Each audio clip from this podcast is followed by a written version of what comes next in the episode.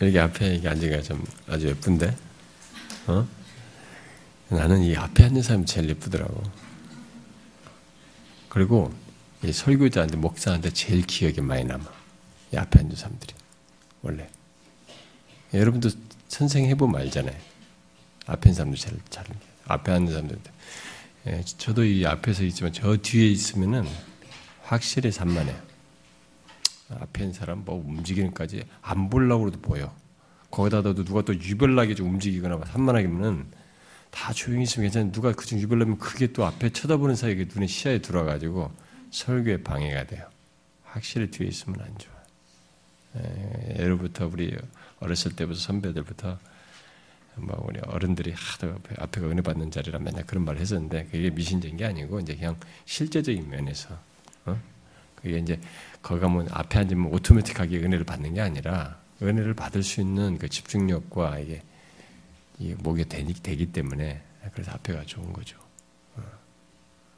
앞자리가 좋습니다. 근데 어떤 사람들은 죽으라고 뒤에만 앉는 사람이 있어요. 그 자리를 마치 마치 그냥 정해놓은 고정석처럼 앉는 사람이 있어요. 근데 별로 안 좋아요. 근데 제가 볼 때도 그 사람은 항상 그만 그만해. 음, 거기서도 산만하고 은혜도 못 받는 것 같고 그냥 약간 이렇게 적당히 자기를 유지하는 것 같아 보이는 그런 모습이 있어요. 예. 그건 뭐 어쩔 수 없는가 봐요. 마음이. 여러분 그렇잖아요. 우리가 수련회 같은 데 가보면 자 뒤에 앉아서 처음에 시큰둥하게 앉았다가 점점점 앞에 오자면 저 사람이 왜 오나 하잖아요. 우리가 뭔가 있어서 오는 거 아니에요. 그 사람의 마음 변화가 생겨가지고 처음에는 막 그래 맞자지 뭐 이렇게 했다가 뭔가 있는 거야. 그러니까 자꾸 앞자로 오는 거지.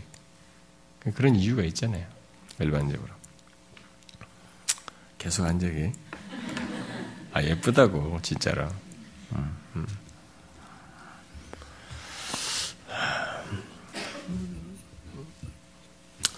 자 우리가 아, 지난 시간에 그 이 앞에 이 36장. 우리가 이 이사야서의 크게 전반부 1장부터 35장까지 그다음에 36장부터 39장까지 이제 이 히스기야와 관련된 이 사건을 이제 실제적인 역사적 사건을 중간에 끼고 그다음에 뒤로 40장부터 뒤로 뒤달라고 이렇게 나누어서 중간에 있는 이 내용인데 그 중간에 있는 내용 중에 이제 지금 아수르가 유다의 예루살렘에 쳐들어온 유다를 다 먹고 마지막 이 남은 예루살렘을 둘러싸는 이 상황에 대한 이제 사건 얘기가 우리가 36장부터 31장으로 계속 연결돼서 나왔는데 우리가 지난주에 그 36장을 이게 보았죠. 거기서 이 아, 아시리아가 음, 아시리아 군대가 예루살렘을 포위한 채그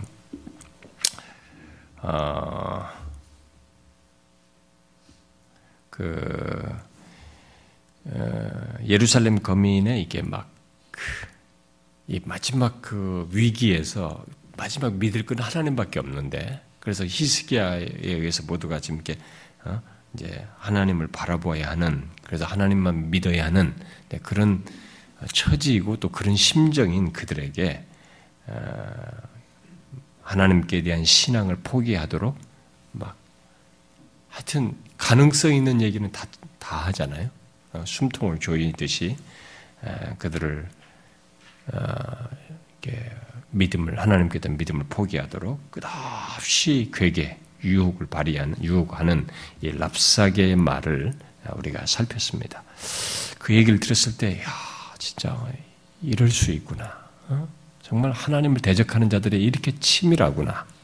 내가 하나님을 향해서 진실한 믿음을 가지고 신앙생활을 하려고 할 때 이것이 그냥 내 노력만으로 되는 건 아니구나.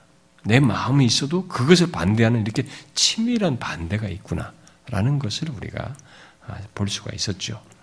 자, 그런데 이제 오늘 우리가 계속되는 여기 37장에서 그 내용에 계속되는 상황과 함께 그 결론이 어떻게 되는지를 아, 우리가 아, 보게 됩니다.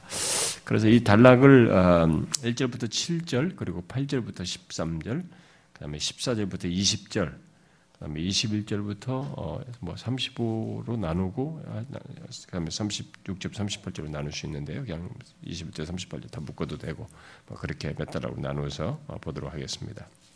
자, 먼저 1절부터 7절을 보게 되면은 어, 히스기야의 이 대신들이 어, 그 랍사게 말을 그 전에 전하죠 이제 어, 그 히스기야에게 이 대신들이 신하들이 랍사기의 말을 히스기야 왕에게 전하죠. 아, 그 전해들은 말을 듣고 히스기야가 어떻게 됩니까? 옷을 찢고 굵은 배옷을 입고 여호와의 전으로 갔습니다.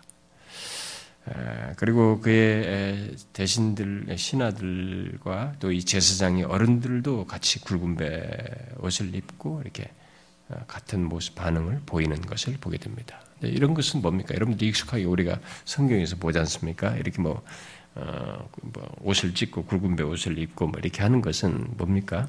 어, 이게 슬픔과 탄식 그리고 뭐 또 회개, 겸손 뭐 이런 반응을 이렇게 어, 그러니까 심령을 표현하는 음, 행동 속에서 결국 그런 내용을 아, 내포하는 행동이죠. 어, 아, 그런데 여기서 지금 중요한 것은 그런 상황에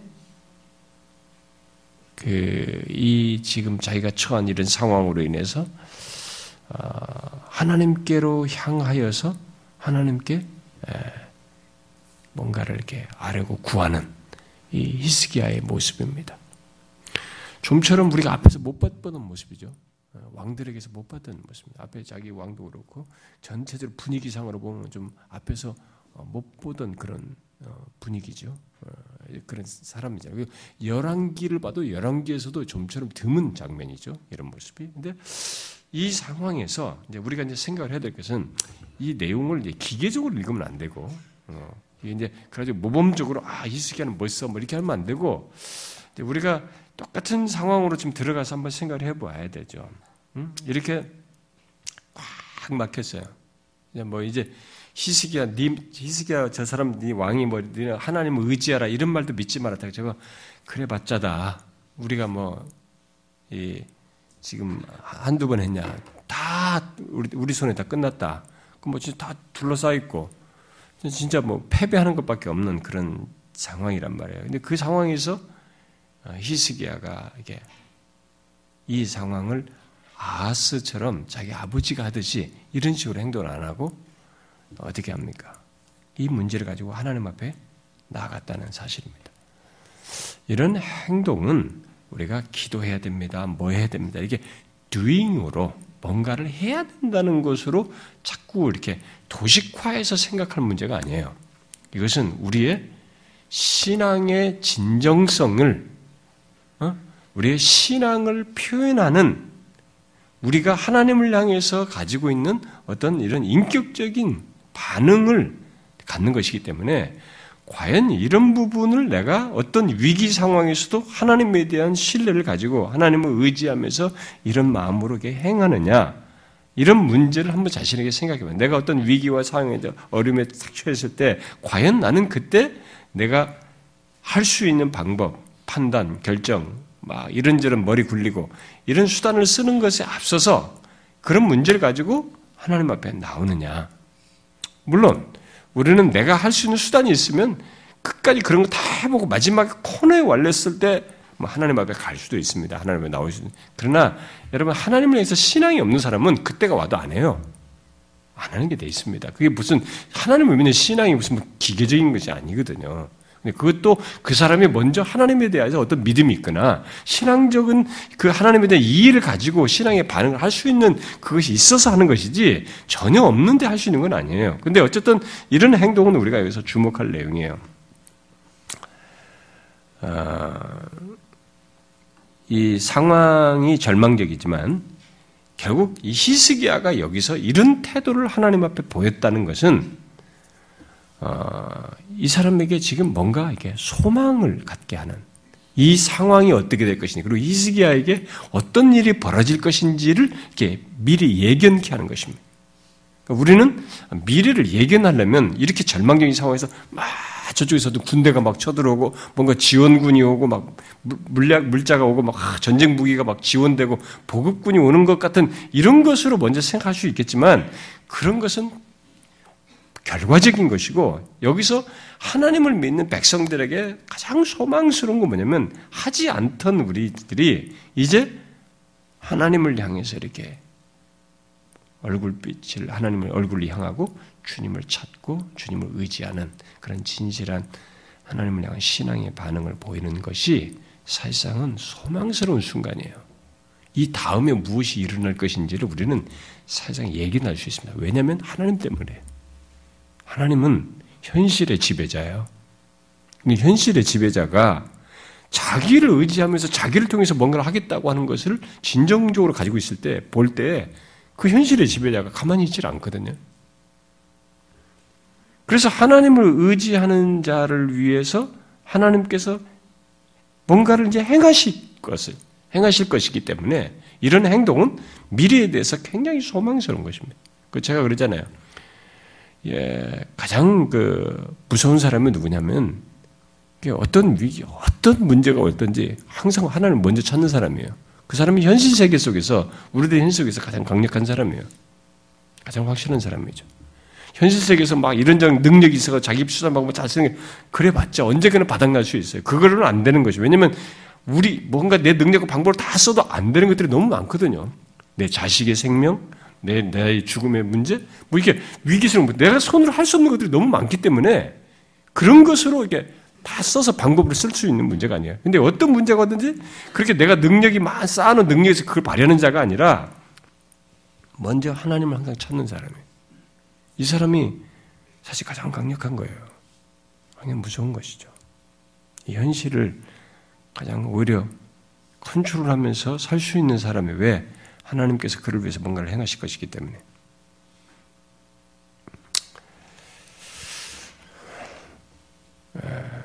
그래서 여기 지금 히스기야는 하나님 앞에 나아가는 모습을 여기서 보이는데 그것과 동시에 선지자 이사에게 아, 기도해 달라고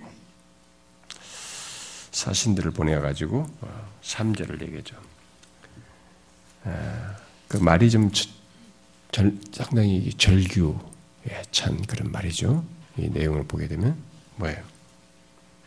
오늘은 그러니까 우리가 36장을 배웠으니까 36장이 얼마나 치욕스러워요. 하나님이고 뭐고 희스기하고 뭐고 모든 걸 이스라엘을 완전히 짓밟아버렸죠. 마지막 남은 자존심, 마지막 남은 신앙까지도 야 그거 무슨 소리야 확 짓밟아버렸단 말이야. 네가 믿는 하나님 무슨 어디 보내주겠냐 이렇게까지 해버렸단 말이야. 그러니까 얼마나 이게 치욕스럽습니까? 여기서 얘기죠. 오늘은 환란과 책벌과 능력의 날이라.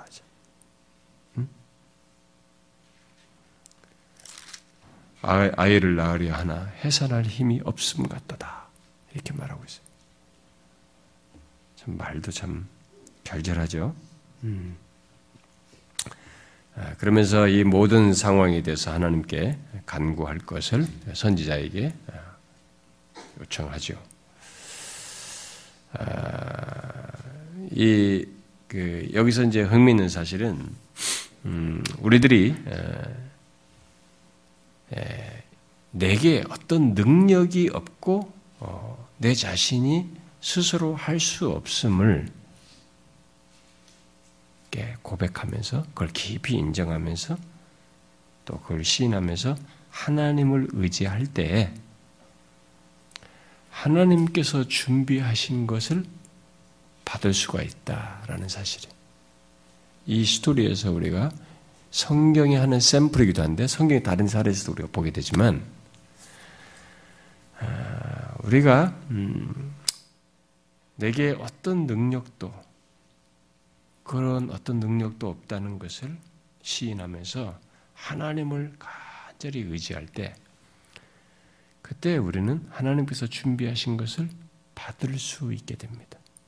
이게 하나님과 우리 사이에 있는 아주 놀라운 일이에요.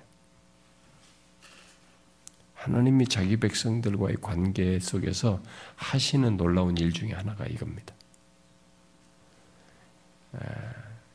이상하게도 어, 그런 상태가 되지 않을 때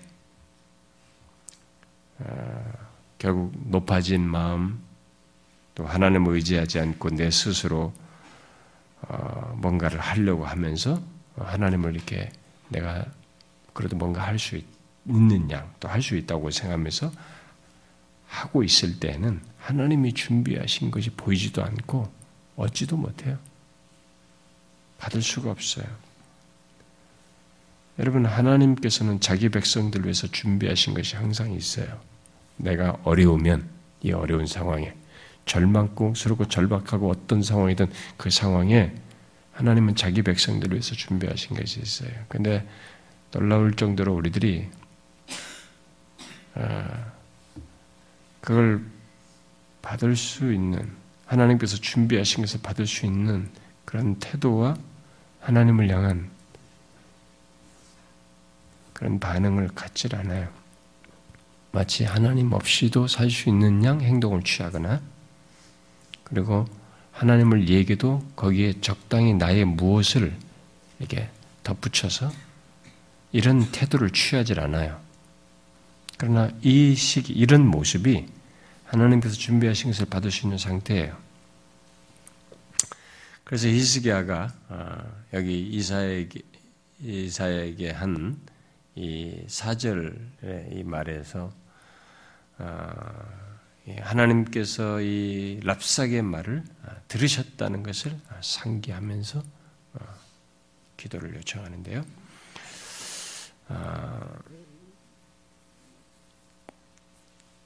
선지자한테 얘기할 때 음, 하나님께서 랍삭의 말을 다 들으셨을 것입니다. 이렇게 얘기해요. 아, 이 뭐예요, 여러분? 어, 히스기야가 생각하는 하나님이 얼마나 생생해요. 굉장히 실제적인 겁니다. 그러니까 여러분들이 한번 생각해 보세요. 우리가 위기 상황에서도 그렇지만 일상 속에서도 우리가 부부 사이에서도 얘기하고 서로 얘기할 때도 내가 지금 말하는 걸 하나님이 생생히 들으신다는 생각을 하는가, 아예, 우리가. 합니까? 식탁에서 막 떠드는 우리 애들한테도 애들이 막 다투면서 막 거칠게 말할 때 하나님이 들으신다. 네 말을 하나님 다 들으셨다. 이렇게 말을 하며 그렇게 실제적으로 하나님을 믿느냐는 거예요. 그리고 들으신다라는 지식을 적응하는 것이 아니라 들으신다는 사실을 알기 때문에 겸비하느냐는 거예요. 그렇습니까? 히스기야는 그렇게 생생하게 믿고 있, 하나님을 믿고 있는 것입니다. 그리고 랍사게가 살아계시는 하나님을 회방하는 죄를 범 회방하는 범죄를 범한 것으로 이 얘기를 합니다. 여기서 아, 그러면서 하나님께서 그에 대한 어, 견책을 하실 것을 말하는데 이 어, 히스기야가 쓴 표현이 뭐예요? 살아계시는 하나님. 분명히 지금 살아계시는 하나님을 이 앞에 36장을 같은 말로서 회방했다라는 거예요. 어?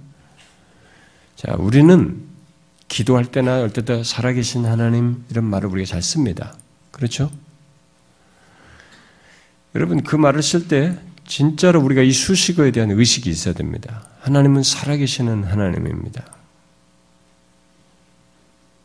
지금 살아계시는 거죠. 현재 살아계셔서 우리의 모임을 보시고 이 자리에 모이는 우리 각 사람의 심령을 아시는 분이시죠. 우리들의 마음을 다 헤아려 아시는 분이시죠. 살아계시는 하나님이 이런 수식어를 쓰고 있습니다. 하나님은 형식적으로 대했고 지식적으로 알았던 다른 왕들과 너무 다른 모습이죠. 살아계신 하나님을 회방했다. 거기에 대해서 하나님께서 견책하시길 바라는 어, 말을 지금 여기서 하고 있어요. 그래서 여기서 그는 어, 이그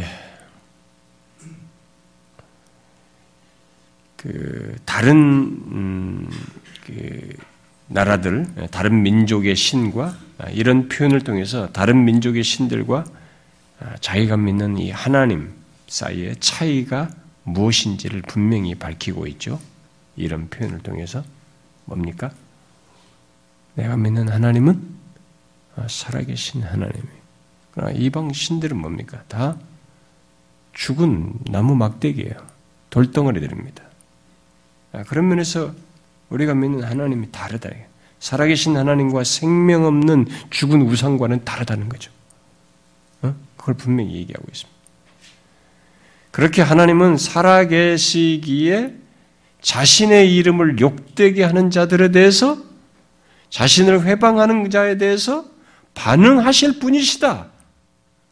반응하실 분이신 것을 믿고 이렇게 말을 하는 거죠. 살아계시기 때문에. 우리는 이런 시각에서 우리 주변의 모든 문제들과 우리가 주변에 일어나는 일들에 대해서 반응합니까? 이 세상에 그 하나님을 모독하는 이런 모든 주변의 얘기와 반응들에 대해서 우리는 이 사람 같은 반응을 보입니까? 하나님을 회방하는 하나님을 모독하는 이런 모든 현실에 대해서 하나님께서 거기에 대해서 살아계시다고 하는 것을 살아계신 하나님이신 것을 어떤 식으로든 견책을 하든 그것이 옳고 그름을 말씀하시든지 자신의 살아계심을 드러내기를 바라고 그러실 것이라고 믿으며 이렇게 우리도 이런 반응을 하는가라는 것입니다. 우리는 이런 태도를 여기서 배워야 합니다.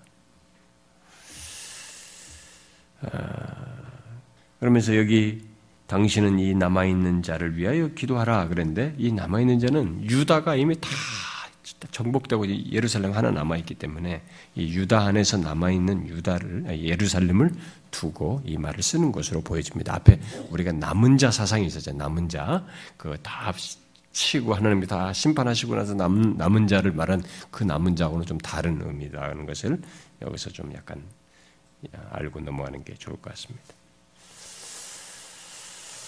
음, 자, 그다음에 이제 그 뒤에 어, 그 그래서 이제 이 얘기를 듣 나아간 이사에게 가서 얘기하니까 이사야가 뭐라고 그럽니까? 어, 히스기야의 말을 전해 들은 이사야는 어, 하나님으로부터 받은 어떤 신탁을 말씀이 있어서 그걸 어, 전해 주죠. 어, 그러면서 첫 번째 가장 먼저 하는 말이 우리 말하는 게 번역말로 뒷말로 우리나라는 번역상으로 항상 뒤로 가잖아요. 뭐 뒤로 나오는데 제일 먼저 하는 말이 두려워하지 말라. 너희 주에게 말하라. 두려워하지 말라. 이 상황은 두려운 상황이에요. 두렵게 했습니다. 그리고 모두가 두려워하고 있어요. 우리는 랍사계와 같은 이런 예, 조건 속에서 우리에게 뭔가를 말하고 그랬을 때 여러분이 두렵죠. 어, 여기서 인생이 끝날 수도 있고 망할 수도 있고 모든 게 끝장날 수도 있다. 다 파산지경이다. 모든 게 나를 둘러싸 있고 다 목적 그리고 누군가가 나를 갖다가 계속 공격을 하게 될 때, 악의감을 가지고 얘기할 때 이게 뭐 아무리 내가 옳다고 해도 상대가 너무 절대적인 지지를 받고 뭐 그게 아니다는 견해를 가지고 나를 목조이면서 어, 공격하고 뭔가를 자꾸 말하게 될 때 그런 것들이 우리에게는 뭔가 불편함을 넘어서서 두려움으로 다가옵니다. 근데 하나님이 두려워하지 말라. 아수르의 말로 그것이 두렵게 하는 그런 내용되지만 두려워하지 말라. 왜? 이제 하나님 때문이에요. 그러니까 그게 이제 이 말을 하는 이유는 항상 그렇죠. 항상 어, 여우수아에게 또 두려워하지 마라. 어, 처음 시작하면 두려워하지 말라. 그러니까 왜 우리는 그런 성경에 두려워하지 말라라는 이런 말을 이렇게 많이 하는가에 대해서 이제 생각을 이제 해봐야 되는데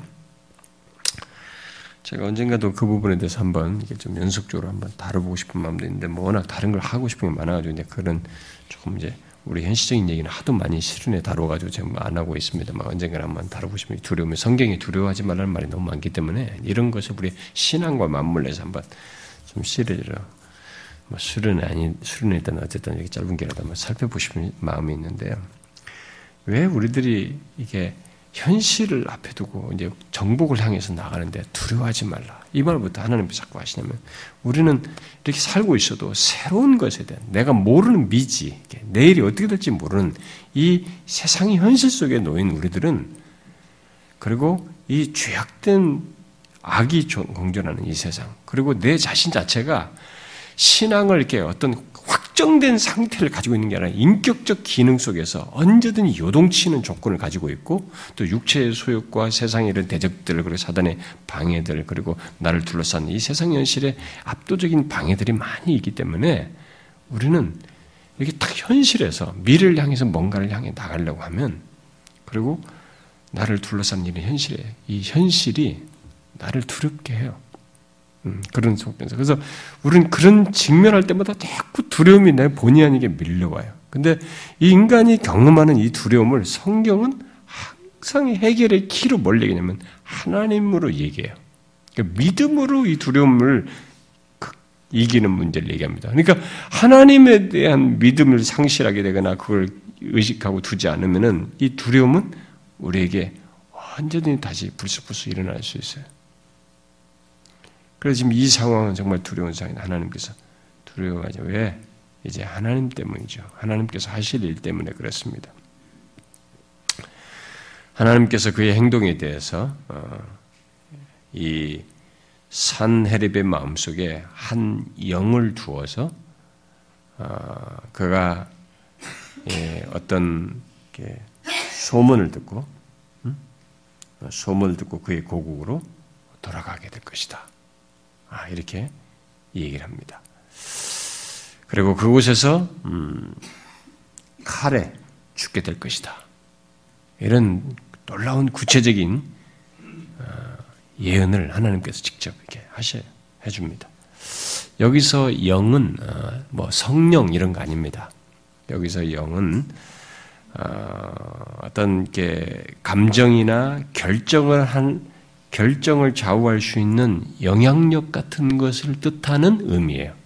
여기 영은 어, 우리들의 어떤 감정이나 판단 같은 거 이런 결정을 좌우하는 어떤 영향력 같은 것을 그 사람 안에 이렇게 있게 하여서 그래서 다른 데서는 뭐 태도나 성품, 느낌 이런 의미로도 이런 사용되는 표현이라고 보면 되는데 네, 그런 것을 갖게 해서 네, 여러분 사람이요 그런 것이 일어나면은 하던 것도 못 해요.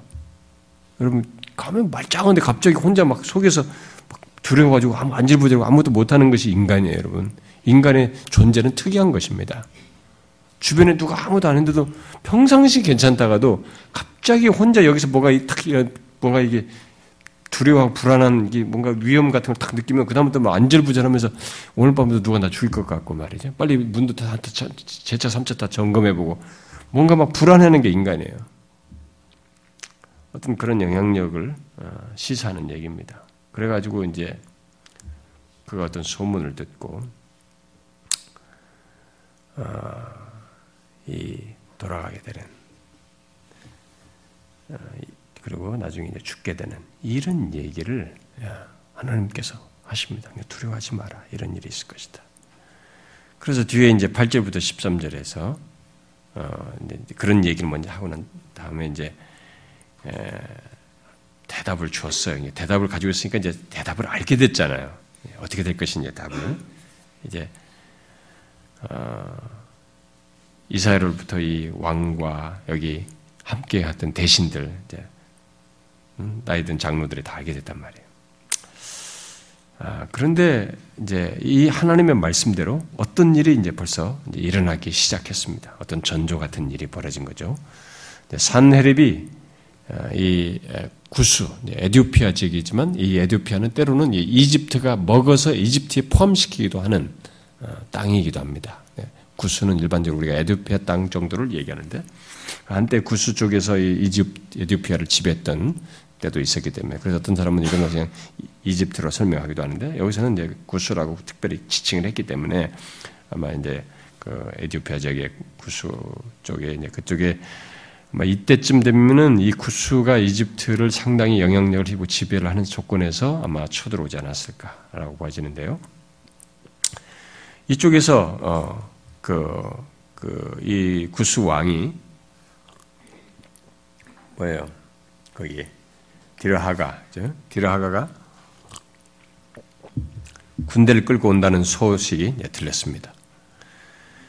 자, 이 군대를 예루살렘에서 이제 그런 소문을 들었기 때문에 여기서 이제 이 군대를 빼서 어, 빼야 할 이제 상황에서 이 사내랩이 또 다시 이쪽에다 이 얘기를 하게 되는데요.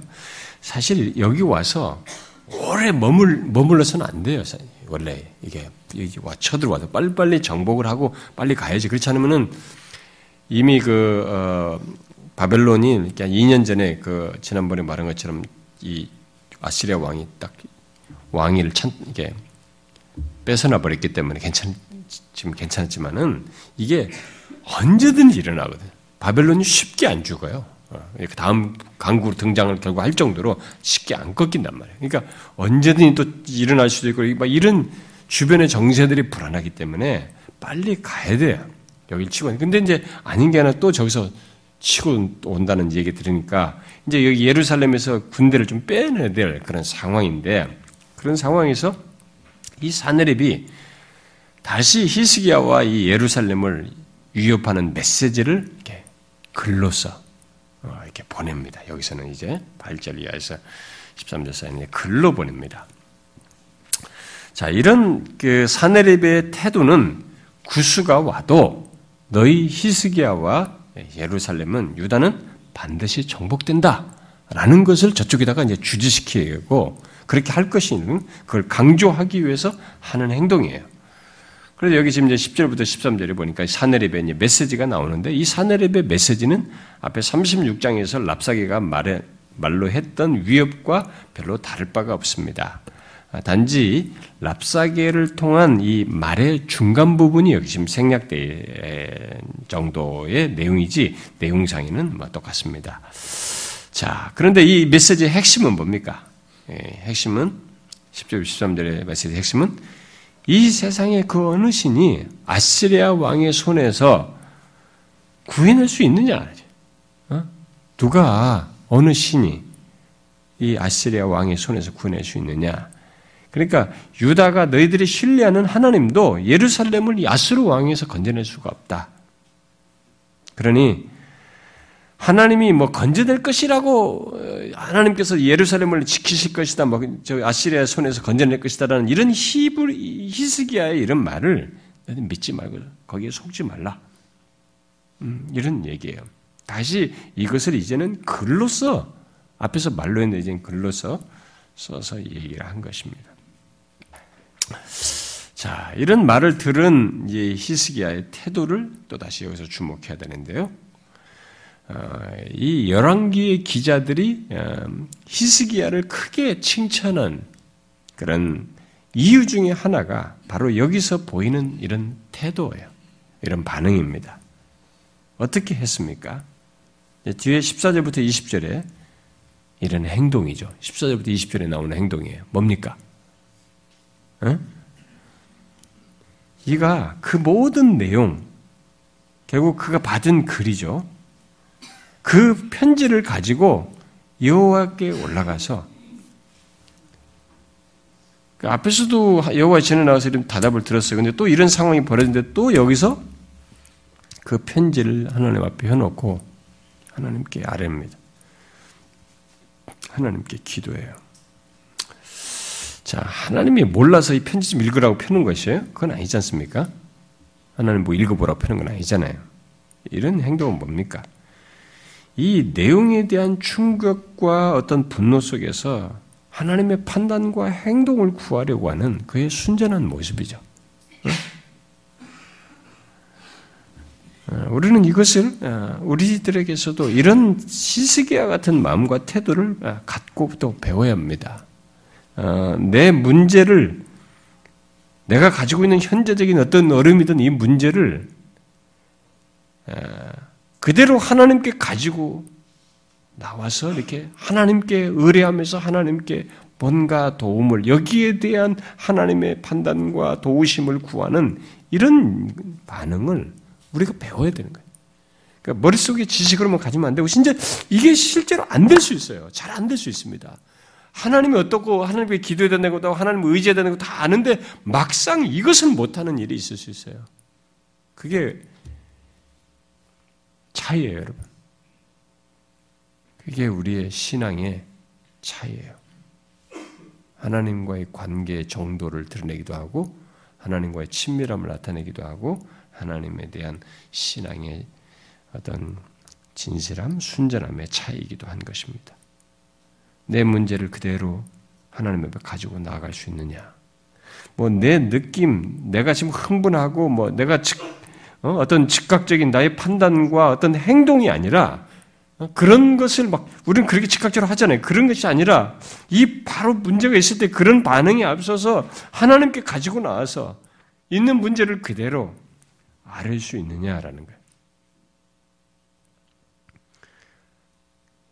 근데 놀라운 것은 이것이 문제 해결의 키예요. 하나님의 백성들에게는. 넌 크리스천들에게는 이런 것들이 아무것도 아니지만은 하나님의 백성들에게는 이게 문제 해결의 키예요. 왜? 하나님의 개입에 의한 어떤 것이 있기를 바라는 마음이기 때문에 하나님은 자신에게 그런 반응을 준비된 무엇을 하신단 말이에요. 이런 것에서.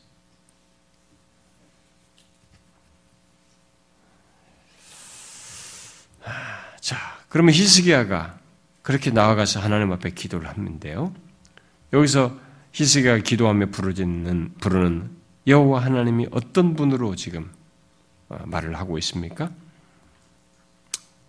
음?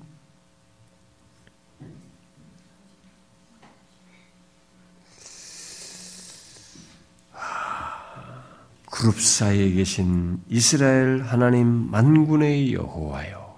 이건 이것은 뭐 선지자 이사야가 어, 스랍들 사이 가운데 계신 하나님을 본 것과 같이 어떤 그런 하나님을 여기서 어, 구체적으로 언급을 하면서 어? 어, 그 하나님께서 이 모든 위험을 가지시고 여기에 판단하실 수 있는 분이신 것을 이렇게 시사하면서 그 하나님을 부르죠. 그러고 나서 그 하나님을 천하 만국의 유일한 하나님, 천지를 지으신 창조주로 말을 하고 있습니다. 음? 주는 천하 만국의 유일하신 하나님이시라. 주께서 천지를 만드셨나이다. 하나님이 창조주이십니다. 라고 말합니다. 이 천하 만국의 유일한 하나님입니다. 이 짤막한 문구가 뭐예요, 여러분? 이사야서에서 이사야가 그동안 수도 없이 외쳤던 말이에요. 1장부터 35장까지 외쳤던 표현이에요. 우리가 믿는 하나님은 천하 만국의 유일하신 하나님이다. 이 세상을 창조하시고 주장하시는 분이시다. 제발 이 하나님을 믿어라. 근데 그대로 안 믿잖아요, 계속. 어? 하유, 왕도, 백성도 다 안 믿었잖아요. 근데 이 히스기야가 바로 하나님이 그러신 분이시라고 이사의 선자가 1장부터 35장까지 말한 그 하나님을 여기서 처음 기도의 내용으로 그 하나님이 그러신 분이시라고 시인하면서 기도하고 있습니다. 이것은 너무 대조되는 장면이에요. 대조되는 모습이죠. 아버지와도 다르고 아하스와도 너무 다른 것입니다. 그러고 나서 그의 이제 실제 간구 내용이 17절부터 어, 20절에 나오는데 먼저 뭐예요? 살아계신 하나님 여호와의 귀와 눈에 호소를 하고 있습니다. 여호와여 귀를 기울여 들으시옵소서 여호와의 눈을 뜨고 보시옵소서 사내립이 사람을 보내어 살아계시는 하나님을 회방한 모든 말을 들으시옵소서 음? 음. 아스, 그러고 나서 아수르 왕들이 열국 예? 이 아수르 왕들이 그 앞에 있는 왕들이 이 세계를 제패하면서 많은 온 세상의 나라들을 그리고 그 땅에 그들의 땅을 다 황폐하게 한 사실을 하나님 앞에 아랩니다. 그리고 어, 신이 아니라 자신들이 만든 나무와 돌로 된 어, 다른 나라의 신들을 불태우면서 멸망시키는 어, 사실을 말합니다. 뭐 이것은 신들을 다 부셔버리고 뭐 이런 것은 하나님도 하실 일이기 때문에 이건 별 문제가 되지 않아요. 근데 뭐예요? 그들이 그렇게 함으로써 그 신들이 뭐예요? 다 가짜라는 것이 드러난 거지. 어? 아무것도 아닌 거지. 어? 나무와 돌들이기 때문에 멸망당한 거지. 아무것도 아닌 것이. 그래서 그것을 통해서 다 드러난 사실입니다. 아, 그래서 그 어, 음, 이 그런 이 아시리아에 대해서 말한 뒤에 이사야가 20절에 어, 중요한 기도를 하죠. 뭡니까? 그렇게 온 땅을 황폐하고 유린한 하게 황폐하게 만들고 유린한 아시리아에 대해서 유다와 예루살렘을 구원하셔서 천하만국의 하나님만이 여호와인 줄을 알게 하옵소서. 우리 하나님 여호와여 이제 우리를 그의 손에서 구원하셔서 천하 만국이 주만이 여호와인 줄을 알게 하옵소서. 아, 너무 와닿는 너무 우리들이 항상 해야 할 기도 아닙니까? 응? 어떻습니까, 여러분? 우리가 이 시대 우리가 개인의 삶에서도 예수 믿는 자는 이런 기도를 할 상황이 너무 많이 와요. 해야 되지만 오늘 같은 우리들의 영적인 현실과 이 조국 교회 현실을 놓고 볼 때 우리야말로 이런 기도를 해야 할 상황 아니에요?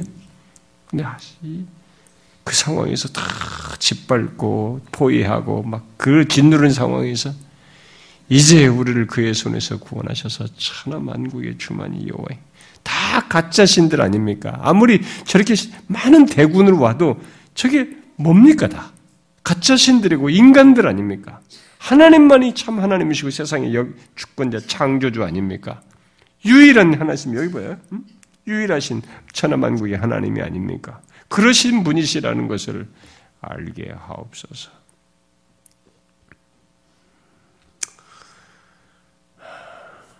하나님의 백성들이 세상으로부터 이렇게 어, 지탄을 받고 그 우리가 믿는 하나님이 아무것도 아닌 것처럼 취급될 때 우리들이 구할 기도가 바로 이거죠. 오늘날 우리들의 한국 교회가 그렇죠. 그리고 우리가 개인적으로도 주변 상황에서 그렇게 될 때 우리가 이렇게 이런 대적자들로 둘러싸인 현실 속에서 우리는 이런 기도를 왜 진짜로 우리가 믿는 하나님만이 천하만국의 유일하신 분이시니까 어? 그것을 모른다면 몰라도 아는 사람은 믿는 사람은 이렇게 하죠. 근데 아하스는 이렇게 기도를 못 하거든. 이런 하나님이 실제 이러신 분이셔도 믿지를 못하니까. 근데 이 사람은 믿고 있잖아요. 이렇게 기도하는 거죠.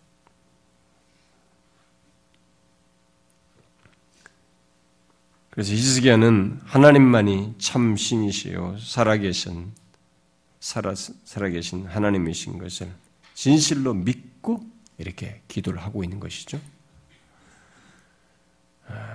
그래서 앞에 16절에서 천하만국의 유일하신 하나님이라고 부른 그대로의 내용을 하나님을 부른 그 하나님이 이러신 분이라고 부른 그대로를 기도의 내용으로 여기 20절에서 하고 있는 거예요. 어, 하나님은 그러신 분이시.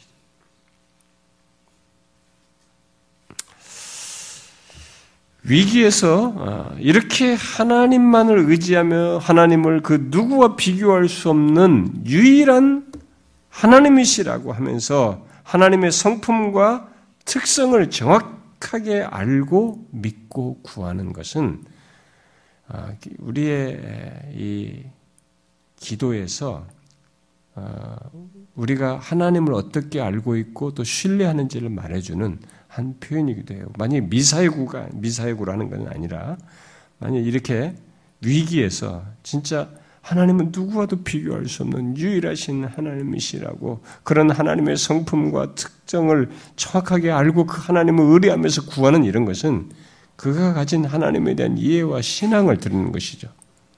이런 하나님을 모르면 이런 하나님에 대한 이해를 가지고 있지 않으면 하나님께 기도를 또 잘 못하지만은 기도를 한다고 해도 피상적이 되고 그 신뢰도 진실하지가 않게 되죠. 그래서 기도를 하려면 하나님에 대한 이해가 선명해야 돼요. 응? 하나님이 어떤 분이신지, 그분의 석품과 그분이 그분의 속, 특성이, 속성이 무엇인지, 응? 어, 우리에게 대해서 어떤 분이신지, 그걸 알아야죠. 그것이 우리의 신뢰를 더 견고케 하고, 어, 더 선명하게 하죠.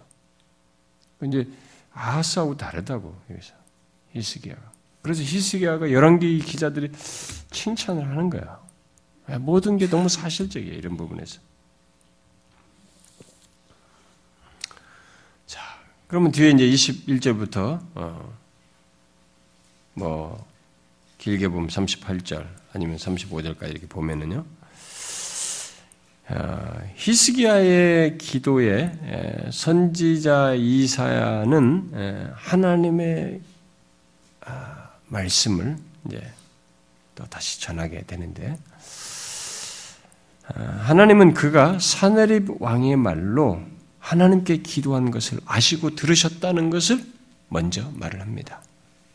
아모스를 선지자 이사야를 보내 가지고 히스기야에게 이르되 이스라엘 하나님 여호와께서 말씀하세요. 네가 아수르의 사네립 왕의 일로 내게 기도하였도다. 하나님은 우리가 무슨 일로 하나님 앞에 기도했는지 예, 그것도 아시고 기도한 것뿐만 아니라 무슨 일로 기도했는지를 아십니다. 이것이 굉장히 중요해요.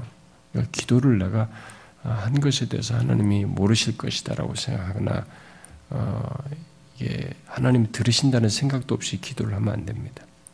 어, 하나님이 들으신다는 생각을 가지고 하나님께 기도를 해야 됩니다. 무슨 일로 기도하는지, 어? 무엇을 기도하는지 하나님은 다 들으십니다. 바로 그 답이 왔잖아요. 그렇게 하나님 말씀했잖아요. 여러분 이것을 믿으십니까? 하나님께서 우리가 기도하는 것과 무슨 일로 기도하는 것, 무엇을 기도하는 것을 다 들으신다는 걸 알고 있습니까? 물론 우리가 중언본하고 뭐 그냥 엉뚱한 이런 게 되면 그렇게 잘못하고 있는 것 정도로 아시지. 응? 중요한 것은 하나님께서 이렇게 우리의 기도를 들으신다는 것입니다. 그러면서 먼저 세 가지 정도의 사실을 얘기하는데 먼저 여기 23절부터 25절에서 하나님께서 이 사내립이 어, 시온에 행한 멸시와 조소, 너를 향하여 머리를 흔드는 조롱을 한 것을 알고 계신다고 말씀하십니다. 그리고 그는 사내립의 회방과 능력에 대해서, 음? 능력한 것에 대해서 어떻게 해요? 그것은 다 사실상 이스라엘의 거룩하신 하나님께 하나님에게 한 것으로 말씀하십니다. 이게 중요한 사실이에요. 하나님의 백성들에게 한 것은 결국은 하나님께 한 것입니다. 하나님께서 세운 자에게 한 것은 또 하나님께 한 것입니다. 이스라엘 백성들이 유, 모세에게 했는데 하나님께서 모세에게 한 걸 가지고 내게 했다라고 하잖아요. 이렇게 하나님께서 관여하신 대상들, 묶은 그의 백성들, 직임을 준 대상들, 이렇게 그들을 향해서 하실 때는 하나님께 한 것으로 오신 거죠. 실제 그렇게 그런 관계 속에서 그 내용을 자기에게 한 것으로 받아들이시며 그걸 듣고 어, 알고 계신 것이죠. 사내립은 하나님이 마치 무기력하다라고 말을 하면서 어떻게 했어요? 하나님은 자기가 마치 무기력하신 분이시다라고 이렇게 자기가 알고 있는 것처럼 사내립이 말했지만 하나님은 거꾸로 얘기하죠. 응? 내가 너를 더 잘한다. 네가 아는 것은 네가 나를 아는 것은 아는 것이 아니고 응? 내가 너를 더 잘 알고 계신다는 것을 얘기하십니다. 그래서 그가 랍사계를 통해서 말한 자신의 업적, 24절부터 25절에 말하는 이 업적이 다 교만한 말에 지나지 않는다는 것을 얘기합니다. 여기 24절, 25절은 뭐, 막, 이래 막, 자기가 이런, 이런 했다는 업적을 막 늘어놓는데, 이 내용은 자신이 유다 주변 전체를 다 완전히 정복하고 유린한 것을 지금 얘기하는 거예요. 뭐 어디를 베고 올라가고 뭐 다 짓밟고 막 얘기했다는 얘기가 다 그런 내용입니다. 그렇게 했다는 거예요. 그러면서 이제 교만해 한 것입니다. 이것도 대단히 과장된 얘기인데 자신이 그랬다 그러면서 이렇게 교만해 했습니다. 그러자 26절부터 29절에서 하나님 뭐라 그래요? 하나님은 사내립의 이 정복행위가 사실은 자신의 계획에 따른 것이다라고 말씀하십니다. 응? 그렇죠? 네가 어찌하여 듣지 못하였느냐? 이 일들은 내가 태초부터 행한 바요, 상고부터 정한 바로서. 그렇게 이전에 했는데, 이전에 정했는데, 작정하신 거죠. 이 세상 만사의 모든 것이요, 우리가 알 수 없을 정도로 하나님의 아심 속에 작정하신 것이에요. 그런데 작정한 것을 이제 내가 이루어 네가 견고한 성업들을 하러 돌무더기가 되게 하는 것이다. 내가 너를 통해서 이루어서 그런 일이 있게 된 것이다. 라고 지금 얘기를 하는 것입니다. 근데 그것도 모르고 하나님을 업신여기면 하나님 여기는 이 사내레백에 하나님은 너 너에 대한 이 계획을 통해서 이 견고한 성업들을 내가 허러 돌무디게 한 것이고 그래서 이 곳의 주민들이 각 곳의 주민들이 마치 거기에 27절처럼 여러 곳에 있는 풀처럼 유린당하고 있다라고 말하고 이게 하나님께서 계획 속에서 하신 것입니다. 그런데 흥미있는 사실은 지금 그런 이렇게 하시는 가운데서 이 산헤립의 운명이 다하고 있다는 것, 이 사실조차도 하나님의 계획 속에 있는데 그것을 당사자는 모르고 있다는 것입니다. 그러니까 지금까지의 모든 일이 하나님의 일이고 하나님의 계획이며 그의 능력에 따른 것이지 네가 잘나거나 네가 능력이 있어서 그런 건 거예요. 하나님께 너를 쓴 거예요. 나중에 느부갓네서도 그래요. 바벨론도 그렇게 쓰는 거든. 하나님께서 그를 세워서 바벨론인데 그 느부갓네서 교만하니까 하나님께서 짐승처럼 풀먹게 해가지고 깨닫게 하시잖아요. 그걸 고백하게 하잖아요. 그렇게 한 것처럼 이게 하나님이 하고 계신 거지. 그냥 쓰는 것입니다. 나중에 돌아가라고 하는 고레스도 하나님께서 나의 종이라고 하잖아요. 자기가 세운 거죠. 하나님께서 이미 그것을 태초부터 행한 바요, 상고부터 정한 바로서 작전 가운데 하신 것을 이제 이 시기에 너를 통해서 이루신 것에 지나지 않는 것이죠. 네, 놀라운 얘기예요. 세상 역사가, 이 대제국의 역사가 다 하나님의 계획 속에 있는 것이. 그러면서 28절에 뭐예요? 이 하나님께서 사내립의 거처와 그의 출입, 뭐예요? 그가 집 안에 있든지 집 밖에 있었든지 집 안에서 하는 일이든 집 밖에서 하는 일이든 그리고 오가는 일이며 심지어 하나님을 거슬러서 분노한 것까지 다 알고 계시. 그의 출입까지 다 알고 계십니다. 여러분 우리는 그런 거 생각하면 되게 막 복잡해지죠. 하나님이 어디 출입 이런 것만 다 아시냐? 우리 뭐 머리가 터질 것 같다. 우리는 계속 우리 생각으로 하는 거지. 유한한 우리들의 이 관점에서 하나님이라는 존재에 대한 이해가 우리가 안 되는 거예요. 그분의 아심. 어? 이게 무슨 컴퓨터 용량 같은 것이 아니라는 거예요. 두뇌 용량 문제가 아니라는 거예요. 우리는 피조물의 식견으로 자꾸 생각하는 거지. 이해를 못해요. 하나님께서도 이 무한 하신 분이 자신의 무한 하심이 이게 무엇인지를 잘 몰라요. 우리는 시 공간에 전, 전 과거, 현재, 미래라는 이 시, 시간과 이 공간에 매 있기 때문에 이게 잘뭐 이해가 안 되는 거예요. 근데 하나님이 아무리 이 세상에 우주의 어떤 전체 아무리 광대한 세계 전 우주랄 때 거기에서 어떤 행성 간에 벌어진 일조차도 그분의 아심을 벗어나지 못해요. 그게 하나님이에요. 그래야 진짜 하나님이에요. 그런 것에 결함이 있으면 그는 참 하나님이라고 볼 수가 없어요. 인간보다 조금 나은 어떤 다른 존재이지. 완전한 하나님일 수는 없는 거죠. 그의 모든 출입을 다 한다는 거예요. 그리고 하나님을 향해서 거슬려서 했던 모든 것까지 다 아신다는 거예요. 또 하나님을 거슬려서 분노함과 그의 오만함도 다 듣고 알고 계신다는 것입니다.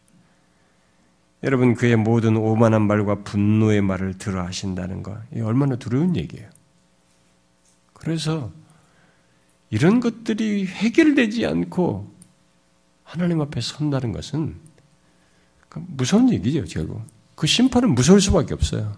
자신들이 이 세상에 살면서 오만한 말과 이렇게 내뱉은 게 얼마나 많습니까? 교만하면서 행한 것이 인간들이 얼마나 많으면 나면서부터 태어나서부터 그 성장하는 데까지 죽을 때까지 우리가 하는 것이 얼마나 많습니까? 이런 모든 말을 주께서 알고 다 들으신다. 그러니 그걸 그대로 심판을 받는 것이거든요. 해결이 안 된 사람들은. 그 심판이 얼마나 마땅해요. 얼마나 무섭습니까?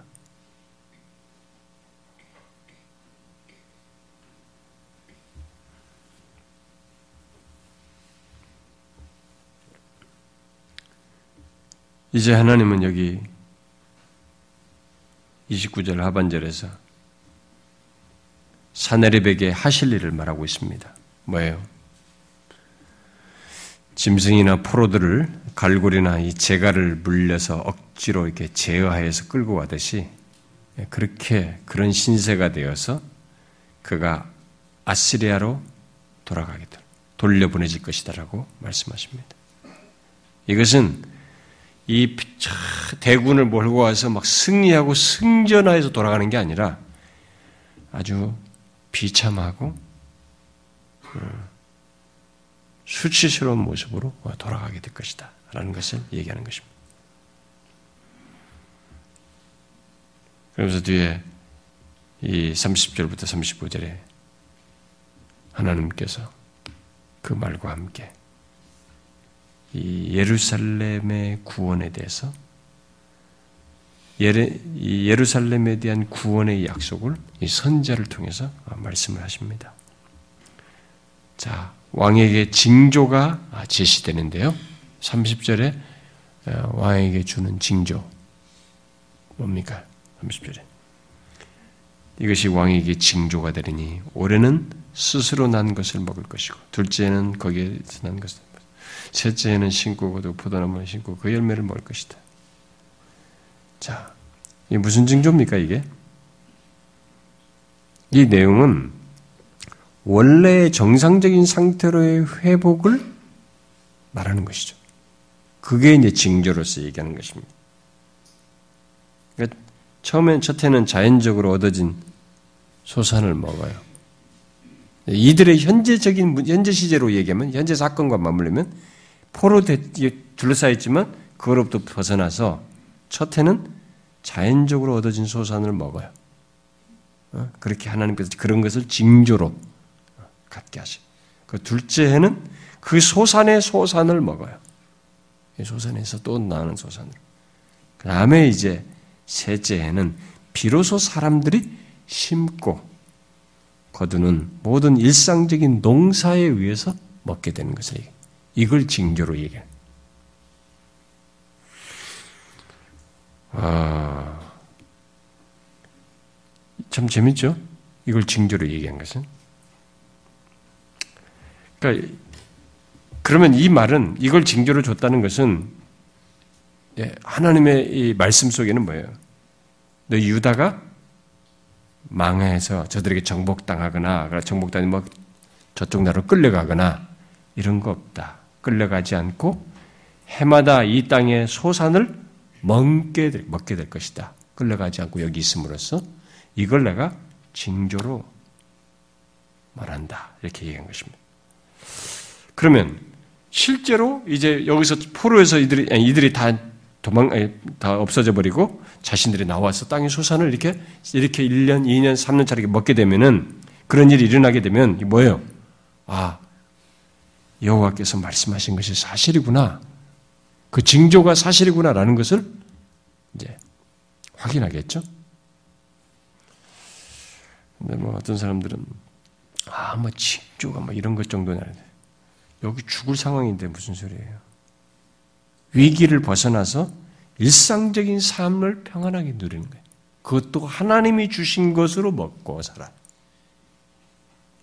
이게 하나님의 징조로 말하는 것입니다. 그래서 여러분 우리들의 삶에서 이렇게 아, 위기에서 벗어나서 하나님의 돌보심 속에서 평안을 누리면서 사는 이런 것들이 여기서는 이제 징조로 얘기인 거지만 그게 하나님의 허락이 없고 어, 이게 주심이 없으면 가능하지도 않아요. 있지도 않아요. 음. 이런 일은 일차적으로 사내랩이 하나님 사내랩을 하나님께서 제거하심으로써 어, 나무 뿌리가 이렇게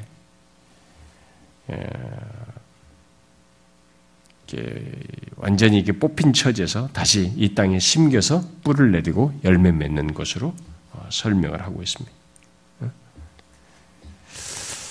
어떤 주석가는 여기 3년을 현실적으로 이들이 이제 당장 이게 아수르 군대가 벗어남으로써 이런 일도 벌어지만은 이게 이제 상징적이고 또 종말론적인 의미를 가지고 있다. 또 나중에 실제로 이들이 이제 다 심판을 받고 어, 돌아와서 뿌리를 내리고 경고케 되는 어? 그거 종말론적인 그런 의미. 그 남은 자들이 어? 남은 자와 그 생존자들의 무리가 마치 포도나무의 새싹처럼 여기 예루살렘과 시온에서 움터서 나오게 될 것을 말하는 것이다라고 또 해석을 하기도 합니다. 장기적으로는 나중에 이들이 실제로 심판받고 난 뒤에도 하나님 그런 식의 내용을 연결해서 할 것이기 때문에 뭐 그런 의, 내용 자체는 뭐 연결해서 할 수는 있습니다. 어쨌든 여기 지금 이제 32절엔 음, 이는 남은 자가 예루살렘에서 나오며 피하는 자가 시온산에서 나올 것이라 이런 일이 있게 될 것입니다. 어? 유다의 남은 자가 예루살렘에서 나오고 피하는 자가 시온에서 나오는 일이 있게 되는데 그렇게 되, 나올 수 있는 것은 모두 뭐예요? 만군의 여호와의 열심히 그 모든 것을 이루기, 이루심으로써 있게 되겠어요. 여기서 우리가 유명한 이제 용어를 보죠. 하나님의 열심이죠. 여호와의 열심이죠. 하나님의 열심입니다. 여러분 하나님의 백성을 향한 이런 하나님의 열심이죠. 어? 이 열심은 질투하시는 하나님 할 때 그 질투하고도 연관돼요. 자기 백성들을 향해서 이런 어, 그런 관계에 충실하여서 누가 여기를 건드리지 못하게 하는 그런 질투심으로 열심을 내시는 것이죠.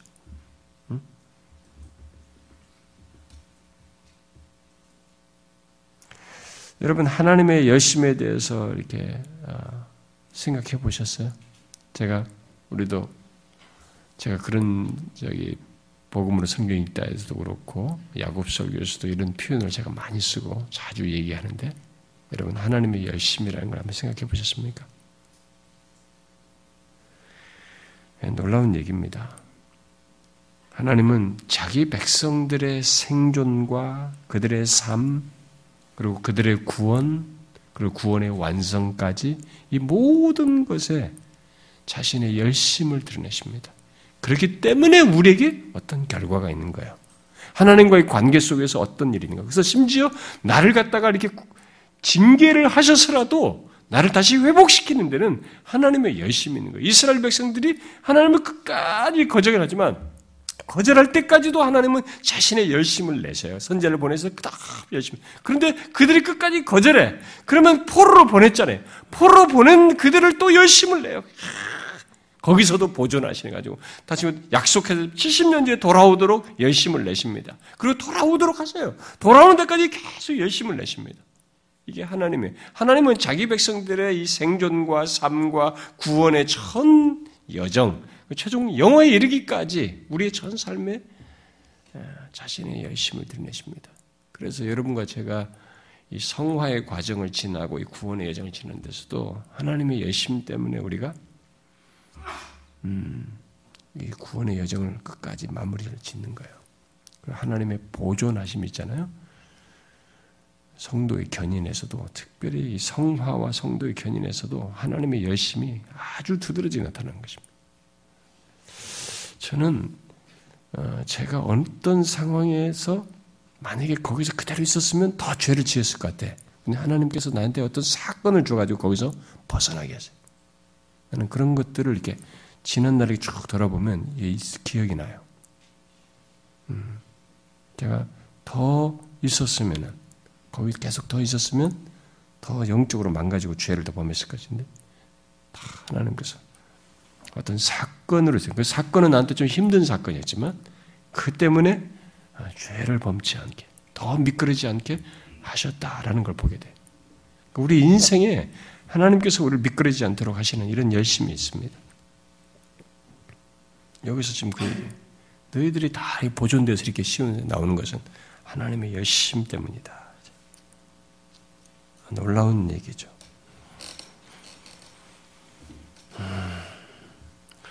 그 다음에 이 뒤에 이제 33절과 34, 33, 34절은 그런 하나님 때문에 산헤립이 결코 예루살렘에 들어오지 못하고 화살 하나도 쏘지 못하고 또 뭐요 성 가까이 접근해서 공격조차도 못할 것을 아, 얘기를 하고 있습니다. 그래가지고 오히려 그가 오던 길, 곧 그 길로 돌아가고 이 성에 이르지 못하리라. 하나님께서 그렇게 말씀하신. 왜 하나님은 이런 열심을 발휘하시는가? 왜 하나님은 여기 예루살렘과 히스기야를 그렇게 이런 열심을 내시면서 구원하시는 것인가? 왜 그럴까요? 그것은 히스기야가 기도한 대로 먼저는 하나님 자신을 위해서요. 앞에서 그랬잖아요. 하나님 욕되게 하는데 어? 바로 하나님 자신의 이름과 영광을 위해서입니다. 히스기야가 이걸 기도했습니다. 이건 굉장히 중요한 거예요. 우리가 주기도문의 첫 번째 그 이름이 어? 거룩히 여김을 받는 이것도 이거예요, 결국. 우리가 그것을 주기도문을 주문처럼 하는 게 아니에요. 우리는 그런 영적인 감각이 있어야 돼. 그런 영적인 반응이 이해가 있어야 되는 거죠. 하나님의 이름이 더럽혀지는 것을 우리가 그것이 제일 안타까워해야 되고 그것이 짓밟히는 걸 제일 안타까워해서 그걸 하나님 앞에 기도하는 그것이 있음으로써 내 삶에 예수 믿는 나이가 하나님과 관련된 나의 삶의 전반이 유익하게 되는 거죠. 이 위기에서 벗어나게 돼. 영혼의 유익이 되고 삶의 유익이 되는 것이지.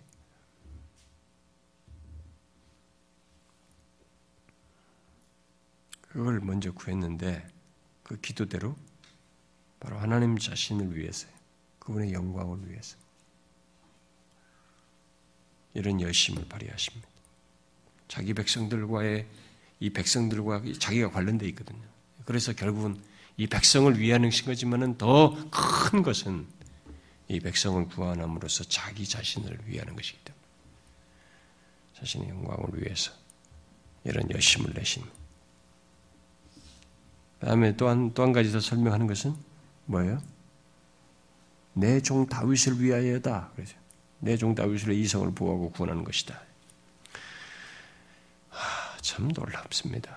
하나님이 다윗과 언약을 맺은 걸 이렇게 성실하게 지키셔요. 아스 시대에도 구원을 베푸시는 열심을 그때도 포기하지 않고 나타내신 것도 이 다윗과 맺은 언약 때문에 그런 것이고 지금 이 순간에서도 이렇게 믿음으로 발휘 구한 이 히스기야의 그 관계 속에 있지만은 그 가운데서도 여전히 하나님은 다윗을 기억하시는 거죠.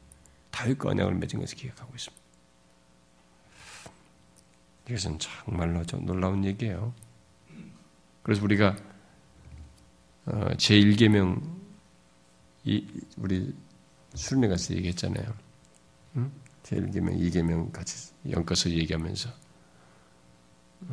3, 4대까지, 천대까지 할 때. 이 천대까지는 실제 천을 얘기하는 것이 아니라 이 다윗같이 이렇게 어? 계명을 지키는 자에게 이렇게 끝까지 지키는 거지. 그러나 하나님의 계명을 거스리고 있는 사람들은 3, 4대죠. 지금 현재 살아있는 이들을 증조 할머니, 증조 부모님, 고조, 예? 조가 자식 손주까지 그렇게 하는 거죠. 근데 여기는 짧지만 하나님께 신실하고 자기 계명을 지킨 자를 이렇게 대를 이어서까지 또 생각하시는 물론 이것은 기계적으로 하는 건 아니에요. 그들 가운데 개별적으로 하나님을 거스린 자에 대해서 하나님 징계를 하시지만 여기와의 관계 속에서 이 처음에서 약속한 이런 것들을 그럼에도 후손에게 약속하셨을 때 하나님께서는 그 약속을 지키시는 분이시라고 하는 것을 보여주는데 우리는 그것을 신명 아니 십계명에서도 본단 말이에요. 그렇다면 그런 요소가 우리들에게도 있을 수 있다는 얘기거든요. 그래서 실제로 어떤 부모들이 정말로 신앙생활을 하나님 앞에 참 진실하고 그래서 그 너무 그 부모가 하나님을 잘 믿으니까 하나님께서 그 부모에 대해서 그와의 관계 속에서 기꺼이 축복을 주기를 원하시고 그에 약속을 하시는 거지. 어, 믿을 만한 약속을 하시 그의 기도를 들으시고 그 기도에 들으신 것에 대한 응답을 약속을 하시는 거죠. 그래서 그 약속을 당사자는 못 보고 죽을 수도 있지만 그 후손에게서 하나님 나타내시도 하는 거죠. 그건 굉장히 중요한 얘기예요. 니는 니다 이렇게 하는 거 아닙니다. 그래서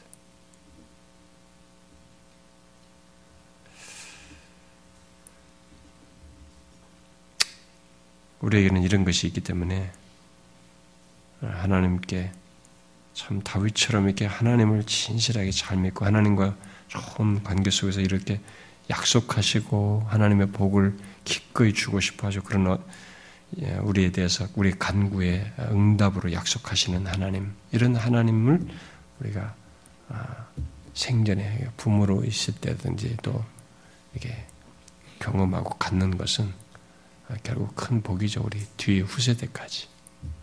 이런 부분이 십계명 속에서도 우리가 생각할 수 있습니다. 자, 그 다음에 이제 뒤에 이제 36절, 38절 내용인데요. 음. 자, 이런 하나님의 모든 말씀이 그러면 지금까지 한 말씀이 이제 이렇게 말씀하셨단 말이에요. 히스기야에게 다 말해줬어요. 예언적인 내용이잖아요, 사실은. 그 둘러싸였는데 예언적으로 말해주는데 여기에 대해서 그럼 실제로 어떻게 됐느냐 이 내용이 여기서 나오는 것입니다. 사내립에 대한 이 종말의 설명이 나오는데 아주 짧게 기록하고 있습니다.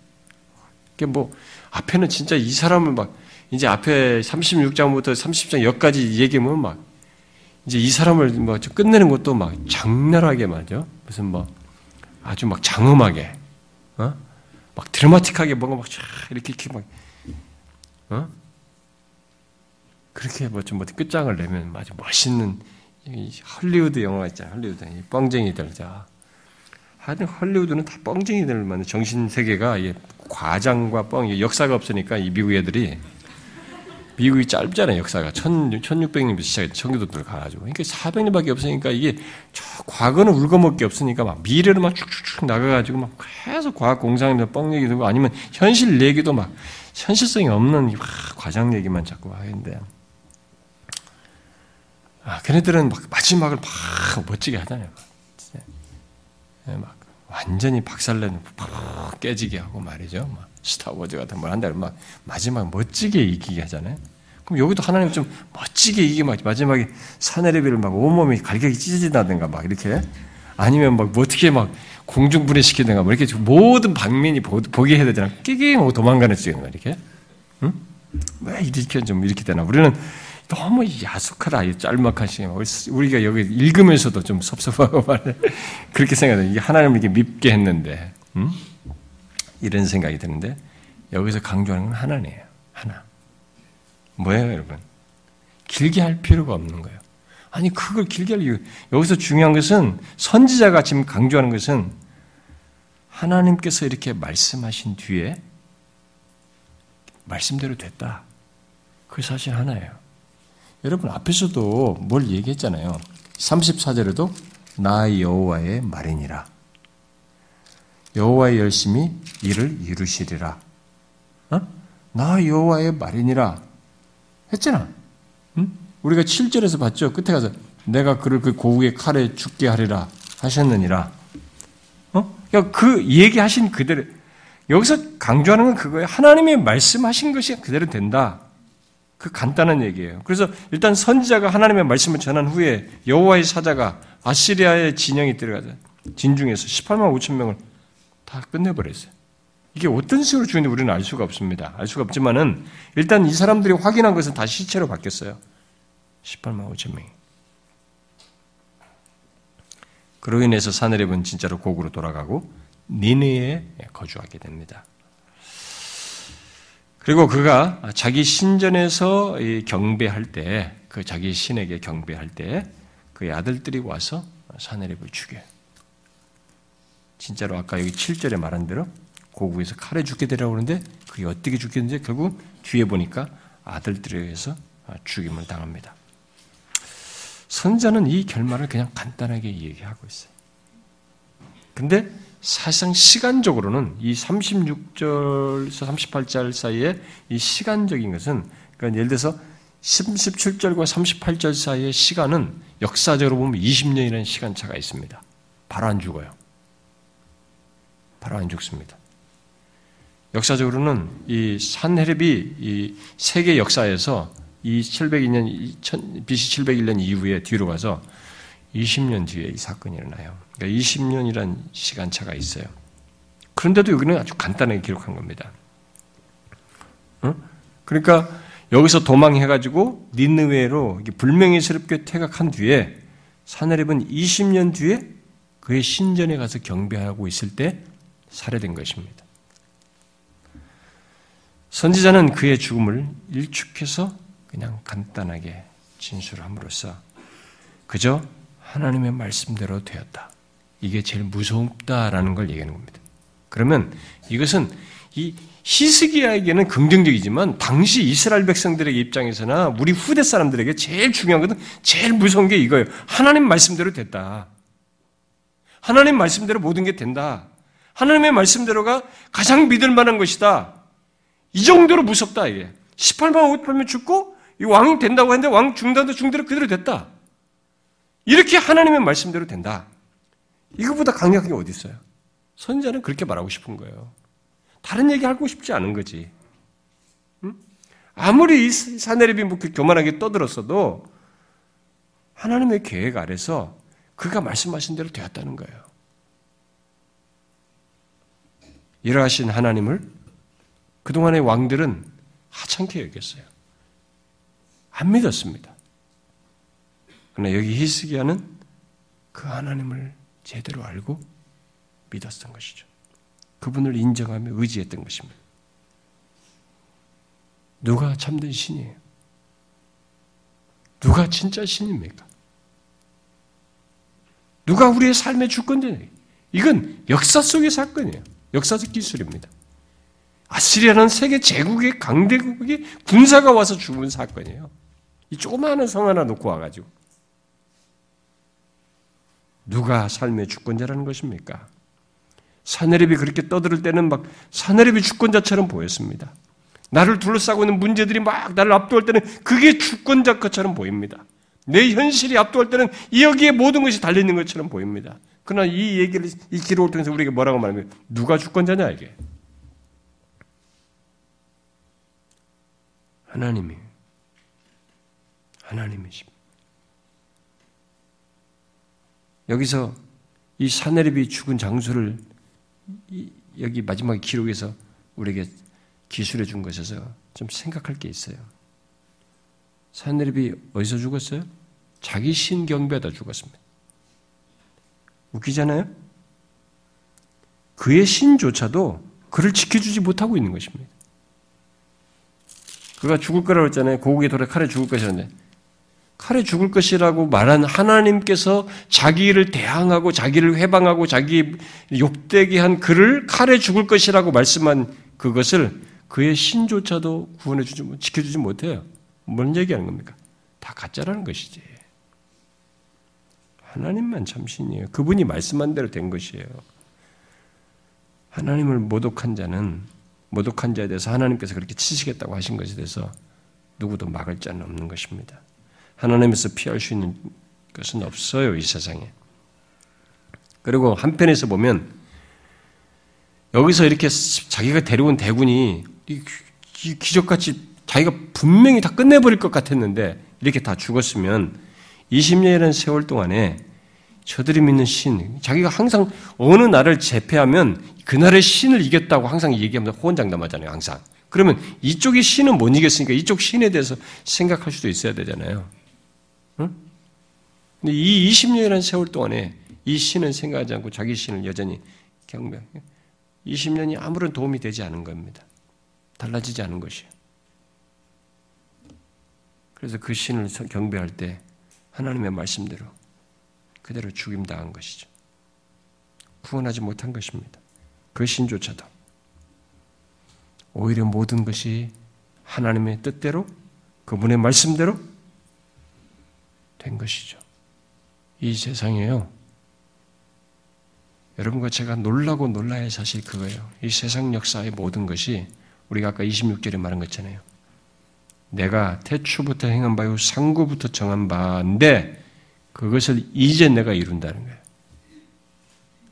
하나님은 이 세상 역사의 모든 것을 주장하시는 만물의 히스기야가 말한 것처럼 천하 만국의 유일하신 하나님이에요. 여러분과 제가 어쩌다 이 하나님을 알게 된 것입니까? 우리가 어쩌다 이 하나님을 믿을 수 있게 된 것입니까? 어쩌다 이 하나님을 믿을 수 있는 이 자리에 오게 된 것입니까?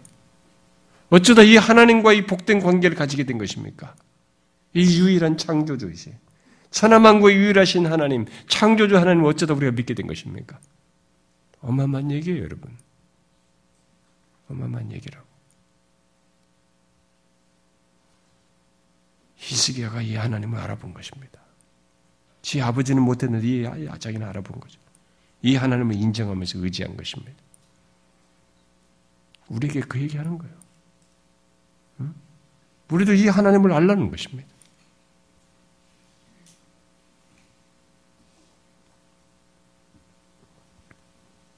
답이에요.